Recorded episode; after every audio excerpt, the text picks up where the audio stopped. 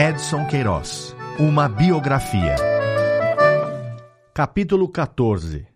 Comandante.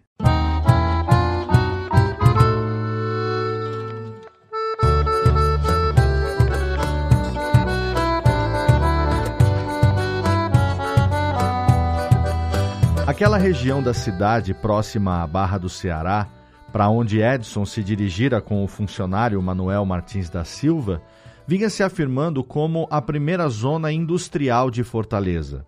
Embora já existissem ali algumas poucas fábricas desde as primeiras décadas do século, somente a partir de 1950 houve efetiva expansão do número de indústrias ao longo da antiga Estrada do Urubu, então rebatizada de Avenida Francisco Sá. O baixo valor dos terrenos e a localização a sotavento dos demais vetores de crescimento urbano da capital cearense, o que se encarregava de lançar a fumaça das chaminés para espaços mais a oeste, ainda praticamente desabitados, ajudaram a definir o contorno fabril da área. O marco provisório de cimento, fincado no terreno com a ajuda de Martins, determinava a localização exata onde seria encravada a pedra fundamental do próximo investimento idealizado por Edson Queiroz. Na verdade, tratava-se de dupla iniciativa, a implantação simultânea de um par de metalúrgicas vizinhas que teriam nomes e funções específicas. A primeira, a Estamparia e Esmaltação Nordeste, Esmaltec, destinada a produzir os próprios fogões da companhia. A segunda, a Tecnomecânica Norte, Tecnorte, fabricaria botijões, abolindo a necessidade de compra de vasilhames a terceiros. Quando ambas entrassem em funcionamento, Edson exerceria o controle sobre todo e qualquer negócio relacionado ao GLP no círculo de distribuição da Norte Gás Butano. Para diminuir a margem de possíveis erros técnicos, associou-se a duas empresas nacionais com larga experiência nos respectivos setores.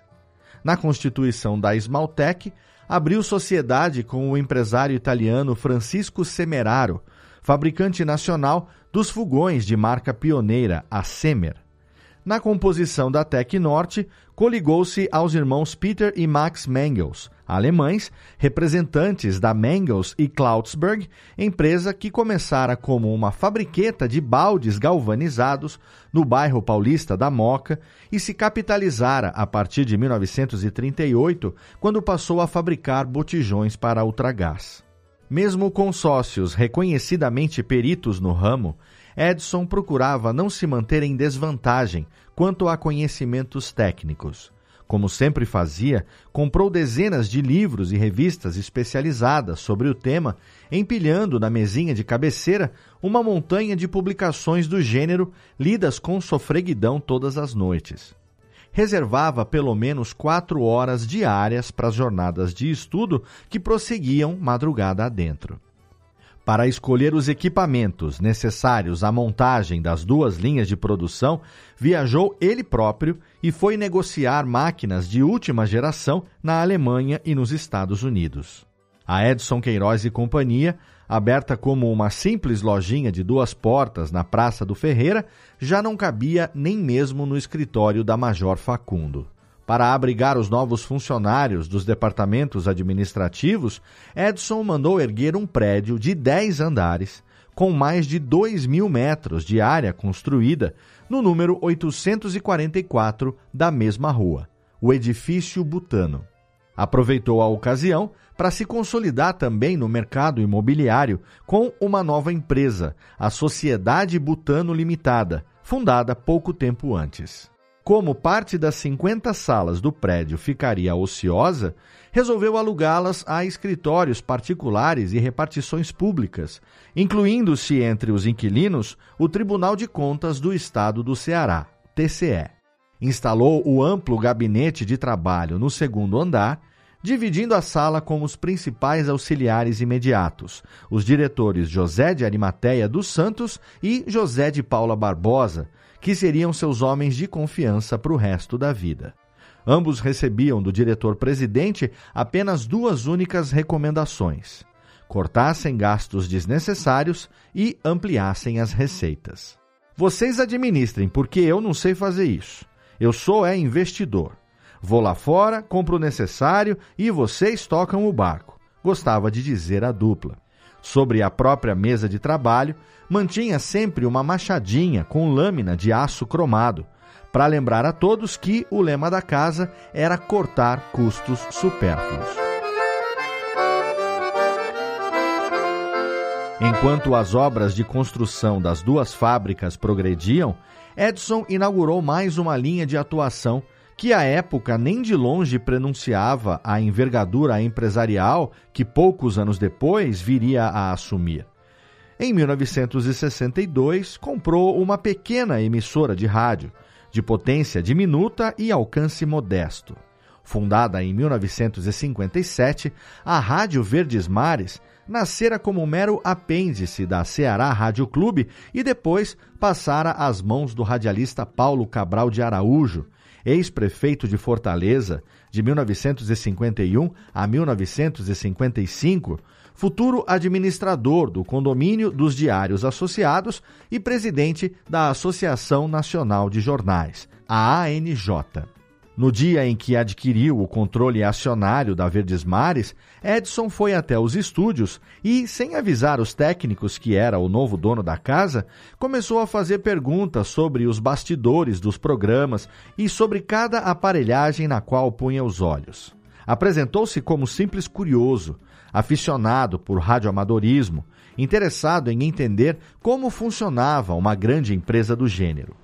Só depois de informado sobre todos os detalhes, revelou que a partir dali era ele quem determinava os rumos da emissora. A primeira providência do comandante, como os radialistas da casa passaram a chamá-lo, foi transferir as instalações físicas, que trocaram a saleta contígua ao estúdio da Ceará Rádio Clube, no edifício Pajeú, por um dos andares do edifício Butano. Foram comprados dois transmissores Philips de maior potência, com 10 kW cada, capazes de atingir um raio maior da cidade. Para estender o alcance também ao interior do estado, estabeleceram-se parcerias de retransmissão com as rádios Progresso, de Juazeiro do Norte, e Tupinambá, de Sobral. Em nova fase, a Rádio Verdes Mares apresenta som de alta fidelidade com equipamento recentemente adquirido, informou a Carioca Revista do Rádio. A programação também foi inteiramente reformulada. Antes focada em longas sequências musicais, por motivos de economia, baseada na simples reprodução de discos de cera, a Verdes Mares adotou uma grade ancorada no radiojornalismo e na prestação de serviços. Às 5 da manhã, entrava no ar o primeiro noticioso e a cada meia hora era transmitido um boletim com as últimas notícias do Brasil e do mundo, lido pelo locutor Mardônio Sampaio. Para manter a redação informada de tudo o que acontecia nos mais diversos bairros de Fortaleza e cidades circunvizinhas, Edson montou uma rede colaborativa de 150 radioamadores filiados ao Clube PX de Fortaleza, que circulavam em carros equipados com aparelhos para transmissões na chamada faixa do cidadão. Por trás das mudanças mais evidentes, implantou-se nova filosofia de gestão. A Verdesmares assumiu o desafio de se tornar uma empresa lucrativa, atraindo grandes anunciantes interessados em divulgar os seus produtos para uma crescente faixa de audiência. A estratégia, pouco a pouco, deixaria para trás, do ponto de vista comercial e financeiro, as então quatro únicas concorrentes em Fortaleza: Ceará Rádio Clube, Rádio Iracema, Rádio Uirapuru e a então líder de público, a politizada Rádio Dragão do Mar, que trabalhara para a eleição do ex-ministro Parsifal Barroso para governador pela coligação PSD-PTB-PRP em 1958, derrotando o udenista Virgílio Távora. Edson avaliou ainda que a Verdinha, como a emissora viria a ficar conhecida pelos ouvintes, poderia ser um poderoso instrumento de indução de vendas para a própria Norte Gás Butano. À época, dos 92 mil domicílios da cidade, pesquisados pelo Instituto Brasileiro de Geografia e Estatística, IBGE, 22 mil já possuíam fogão na cozinha. Mas um número bem maior, 37 mil, contavam com um aparelho de rádio na sala.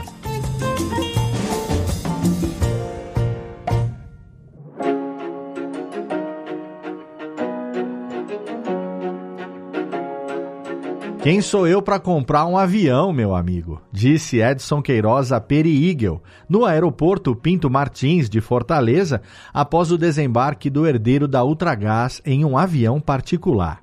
O filho de Ernesto Eagle comentara que já chegara a hora de Edson também adquirir a própria aeronave para evitar os incômodos dos voos comerciais. O empresário cearense rechaçou a ideia. Não teria dinheiro sobrando para tanto, alegou. E se tivesse, investiria tudo nas duas novas fábricas, disse. Peri Eagle tinha ido à Fortaleza exatamente para visitar as instalações das recém-inauguradas Tecnorte e Smaltec. Foram duas implantações em um intervalo de apenas dois meses. Em outubro de 1963, a primeira passou a funcionar na Barra do Ceará. Em dezembro, foi a vez de a segunda entrar em operação. Uma começou produzindo 65 mil botijões anuais. A outra, 100 mil fogões por ano, em especial o modelo Jangada, vendido a preços populares.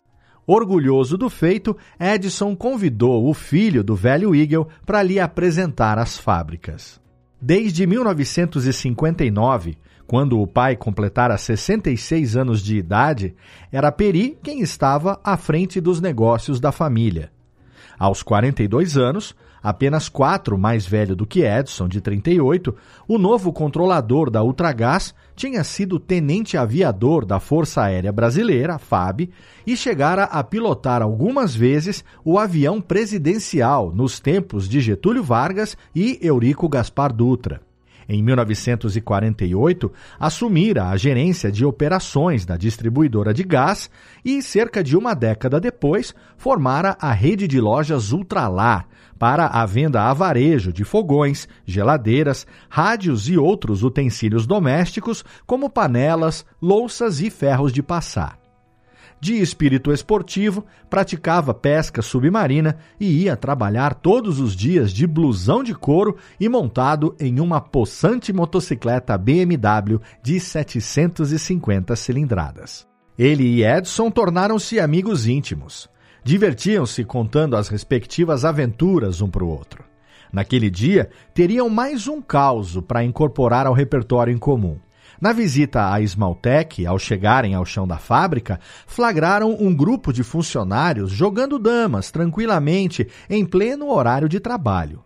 Quando viram o patrão se aproximando, os empregados ficaram apreensivos, trataram de esconder o tabuleiro, enfiaram as peças do jogo nos bolsos do macacão e saíram ressabiados, cada um para o seu lado. Edson percebeu o que estava ocorrendo e, ato contínuo, os chamou de volta com o senho fechado, perguntou a qual seção pertenciam. Ao ouvir que eram todos do setor de manutenção, relaxou, deixando escapar um sorriso e disse-lhes para voltarem ao jogo. Se o pessoal da manutenção está assim tão despreocupado, é sinal de que está tudo às mil maravilhas e não há nenhuma emergência nos demais departamentos, comentou. Nem sempre as inspeções de Edson às dependências das fábricas, realizadas quase sempre em horas incertas, de surpresa, tinham um desfecho tão amistoso. Embora fosse chefe cordial e mesmo brincalhão na maioria das vezes, saía do sério quando por acaso surpreendia algum empregado em qualquer ato de desperdício. Certa ocasião, ao vistoriar o setor de montagem dos fogões da Esmaltec, percebeu que havia uma pilha de peças mal acabadas e por isso alocadas para descarte. Chamou então o operador responsável e indagou-lhe o que era aquilo. São tampos de fogão, respondeu o rapaz. Eu sei que são tampos de fogão, ora bolas. Estou perguntando é que perda absurda de material é essa? replicou, chutando as peças, enraivecido. No escritório, quando se sabia que estava contrariado por algum motivo, ninguém ousava bater-lhe a porta. Não obstante tais explosões esporádicas, reconsiderava a atitude e costumava pedir desculpas se julgasse que a bronca havia sido injusta ou desproporcional ao episódio que a suscitara. Não raro caçoava da própria mania de não querer desperdiçar nada, por mais ínfimo que fosse o valor do prejuízo. Ao encontrar, por exemplo, algum clipe de papéis no chão, apanhava-o, colocava-o no bolso e comentava: Oba, fiquei meio centavo mais rico. Ninguém o acusasse, todavia, de pão durismo. Nesse caso, ficava irremediavelmente aborrecido. Com a Tecnorte e a Esmaltec, deu início a uma tradição que viraria uma das marcas registradas da política interna do grupo a cada final de ano, promovia uma grande festa natalina, na qual reunia em um único salão as famílias de todos os funcionários, de diretores a operários, para comemorar os resultados e proceder à farta distribuição de presentes. Além dos regalos de praxe para cada convidado, sorteava e fazia bingos de brindes especiais, incluindo bicicletas, geladeiras, redes de dormir e, claro, fogões. Ao final, vinha a hora mais aguardada, quando o sorteio envolvia diferentes quantias de dinheiro em espécie.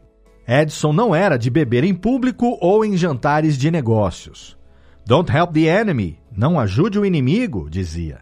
Mas nessas festas de confraternização da empresa, se permitia sempre algumas doses a mais de uísque.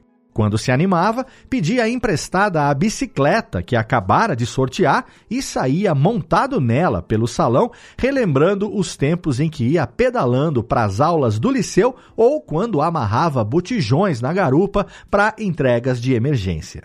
Não obstante a evolução profissional, continuava sendo um homem de hábitos comezinhos.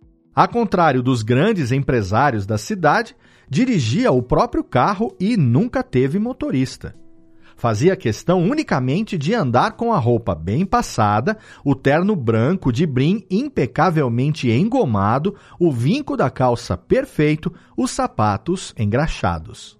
Todos os dias, antes de subir ao escritório, dava uma passada na banquinha do seu agrela, vendedor ambulante que fazia ponto na calçada do edifício Butano mordiscava uma rapadura, chupava uma laranja, trocava dois dedos de prosa e depois pegava o elevador, ainda saboreando alguma fruta típica, como seriguelas, cajás e pitombas. Prosseguia um homem pouco afeito a luxos gastronômicos. Até gostava de caviar, foie gras e lagosta, mas não trocava a carne assada na grelha, prato preferido desde a infância por nenhuma iguaria requintada. Adorava também filé assado, cavala frita com cebola, cozido e buchada de carneiro, miolo de boi com batata inglesa, dobradinha com feijão branco, galinha à cabidela e peixada com pirão de ovos, mistura de farinha de mandioca, gemas cozidas, tomate, cebola, coentro, pimenta do reino, coloral e manteiga. Para a sobremesa, rapadura com coco ralado, doce de goiaba com queijo, batata doce ou inhame com mel de engenho. No café da manhã, fruta-pão com mel, rosquinha, ovo morno ou frito, tapioca de coco. Quitutes que ninguém sabia preparar melhor do que Antônia Natividade Páscoa, a Chanot, ex-babá que trabalhava para a família desde os 13 anos e que seguiria na residência dos Queiroz mesmo após as crianças crescerem, cuidando de Dona Yolanda até a morte desta. Até hoje, é Chanot quem cuida e mantém a casa como uma guardiã da memória familiar. A casa de Edson vivia aberta para os muitos amigos. Recebia convidados a toda hora, hospedava familiares seus e de Holanda por semanas ou meses seguidos, tratando a todos com idêntica amabilidade e bom humor. Não era homem de cultivar mágoas e guardar rancores foi capaz de relevar até mesmo a desfeita cometida por um velho amigo dos tempos de infância e juventude, José Alci Siqueira, que, tal como ele, começara do nada e conseguira construir um dos maiores patrimônios do Ceará. José Alci iniciara-se na vida empresarial como comerciante de couros e peles silvestres, evoluindo para a posição de maior incorporador imobiliário de Fortaleza. Ergueu uma série de edifícios que marcaram época na capital cearense, alguns deles sob designações inspiradas no próprio nome. Jalci Avenida, Jalci Metrópole e Jalci Beira-Mar, entre outros. Em 1995, engordara o patrimônio ao ganhar uma bolada com um bilhete premiado da Loteria Federal. Com ares de playboy, desfilava pelas ruas da cidade em um Cadillac e namorou um rol de beldades que incluiu até mesmo a Miss Brasil de 1957, Terezinha Morango. Conquistador incorrigível, ficou noivo ao mesmo tempo de Wanda, irmã de Edson, e de Zilmar, irmã de Yolanda chegou a marcar casamento com a primeira a ser celebrado no Rio de Janeiro, mas desistiu à ultimíssima hora, abandonando a noiva a caminho do altar. Minutos antes do horário marcado para a cerimônia, foi encontrado sentado numa calçada próxima à igreja, desconsolado, choramingando, dizendo não querer terminar os seus dias de Dom Juan ainda tão jovem. Quando a notícia do duplo compromisso veio à tona, as respectivas famílias de Wanda e Zilmar sentiram-se ultrajadas. Mas, com o tempo, uma vez superada a perplexidade e a indignação inicial, Edson e Yolanda passaram a se divertir com a história, contada e recontada mais tarde pela dupla em animadas rodas de amigos. O entreveiro não impediu que José Alci voltasse a privar da afeição do casal principalmente quando fosse convertido ao time dos casados, depois de ser fisgado por Vilani, médica com quem teve três filhos. Uma única nota pessoal, marcada pela tragédia, toldaria o bom humor de Edson naquele instante de ascensão definitiva na carreira empresarial. A morte do irmão mais novo, José Antunes de Queiroz, aos 33 anos, no final de 1964. Esportista, dedicado à natação, ao iatismo e ao remo, Zé Queiroz, como o chamavam os amigos, introduziu a prática do automobilismo no Ceará. Um ano antes, quando da inauguração da Avenida Beira-Mar, tivera a ideia de organizar o primeiro circuito de corridas de automóveis da cidade, pilotando um Fusquinha de 1.200 cilindradas. Os carros saíam diante do náutico, um de cada vez, e em sentido anti-horário. Faziam uma curva de quase 180 graus na altura do local onde depois seria erguido o Hotel Esplanada. Seguiam em disparada pela Avenida Abolição até o Yacht Clube e retornavam pela beira-mar para alcançar de novo o ponto de partida. Quem fizesse o trecho em quadrilátero no menor tempo era declarado vencedor. Amante da velocidade, o piloto Zé Queiroz adorava exibir manobras radicais em motocicletas e em lanchas a motor. Com as primeiras, chegou a fazer o chamado Globo da Morte em circos. Em uma das exibições com lanchas, a embarcação virou e ele caiu no mar após bater a cabeça na amurada. O corpo só foi encontrado 11 horas depois. O abalo pela morte do irmão foi profundo. Genésio e Cordélia ficaram ainda mais arrasados, a ponto de perderem a vontade de sair de casa. Viviam deprimidos pelos cantos, sem encontrarem forças para superar a perda do filho. Ao constatar que os pais estavam sucumbindo a um grau extremo de sofrimento, Edson tratou de sobrepujar a própria tristeza e dar-lhes um ultimato. Se continuarem assim, em vez de terem perdido um filho, vão perder dois, disse-lhes. Deixarei de vir aqui, pois não aguento mais vê-los mergulhados nessa dor. Lembrem dos bons momentos que vivemos com o Zé. Ele próprio não gostaria de nos ver assim, tão acabrunhados. Tudo isso é muito doloroso, mas andemos para frente. A vida tem que seguir adiante.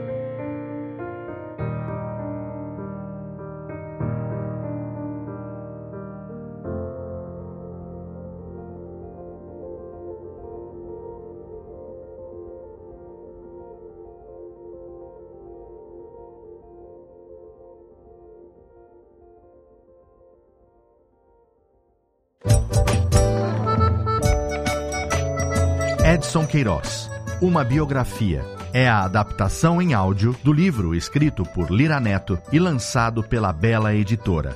Narrado por Léo Lopes e produzido em 2023 pela Radiofobia Podcast e Multimídia. Ouça todos os episódios no seu agregador de podcast preferido.